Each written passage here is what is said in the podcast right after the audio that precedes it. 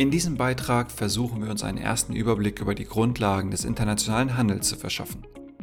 Wie bereits im letzten Beitrag erwähnt, stellt jede Volkswirtschaft ihre Güter anhand der vorhandenen Produktionsfaktoren Arbeit, Kapital und Boden her. Durch die Kombination dieser Faktoren erhält man zum Schluss eine gewisse Menge an unterschiedlichen Gütern. Das kann man auf der Produktionsmöglichkeitenkurve visualisieren. Also wenn man die Inputgüter auf irgendeine Art dimensioniert, ergeben sich entsprechend die Outputgüter in einer bestimmten Menge. Diese Kurve zeigt dementsprechend auch die Opportunitätskosten einer Verlagerung der Ressourcen an. Also wenn man vielleicht die Arbeit verringert, dafür aber mehr Kapital einsetzt, verändert sich der Output der verschiedenen Güter.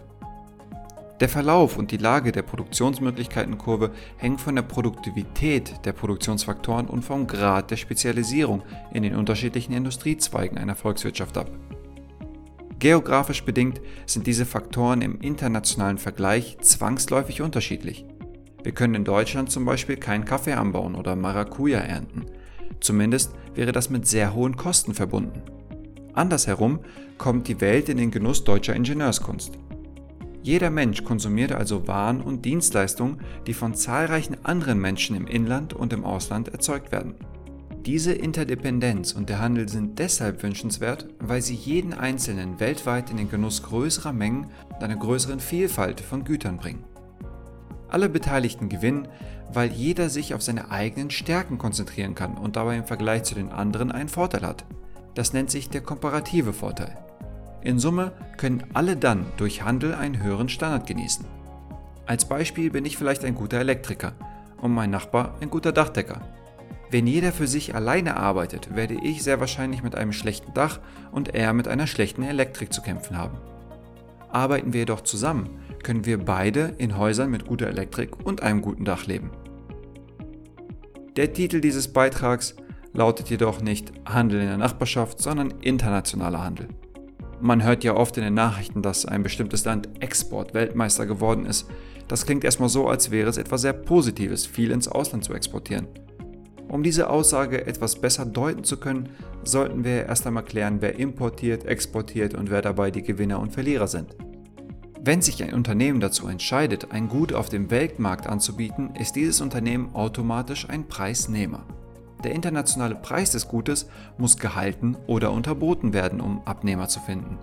Man würde sich also nur dazu entscheiden zu exportieren, wenn der eigene Preis geringer ist. Ein Beispiel. Ich stelle Töpfe her und verkaufe diese im Inland für 1 Euro. Der internationale Marktpreis liegt jedoch bei 7 Euro. Für mich bedeutet das ganz klar exportieren, da ich es anscheinend viel effizienter mache und einen komparativen Vorteil vor den anderen habe. Ich kann den Verkaufspreis auf 5 Euro anheben und mir würde die gesamte Welt trotzdem noch den Laden einrennen. Eine Win-Win-Situation. Ich mache mehr Gewinn und alle Abnehmer erhöhen zusätzlich ihre Konsumentenrente. Es fehlen jedoch noch zwei Parteien in dieser Betrachtung. Die anderen Unternehmen im Ausland können mit meinen Preisen nicht mithalten und erfahren einen Umsatzrückgang. Und meine ehemaligen Kunden im Inland, die einen Preis von 1 Euro gewohnt sind, müssen plötzlich 5 Euro bezahlen. Also in Wirklichkeit ist das eine Win-Win-Lose-Lose-Situation. Ökonomisch betrachtet sind die Gewinne bei dieser Betrachtung höher als die Verluste, weshalb der internationale Handel im Allgemeinen sehr empfehlenswert ist. Wenn ein Land also Exportweltmeister ist, deutet das erstmal darauf hin, dass die Unternehmen dieses Landes viele komparative Vorteile haben. Sie bieten Produkte und Dienstleistungen an, die kein anderer in dieser Form zum gegebenen Preis anbieten kann. Das sagt jedoch nicht aus, dass das Unternehmen nur exportiert. Ein exportstarkes Land importiert tendenziell auch viel, da es laufend Handel treibt, um die eigene Wohlfahrt, also den Lebensstandard zu erhöhen. Geografisch bedingt gibt es schließlich auch sehr wenige bis gar keine Länder auf diesem Planeten, die sich effizient zu 100% selbst versorgen könnten. In der realen Welt wird dieser Interdependenz jedoch nicht einfach freien Lauf gelassen. Die Politik verhängt zum Beispiel Zölle, um den inländischen Unternehmen einen Marktvorteil vor der internationalen Konkurrenz zu verschaffen.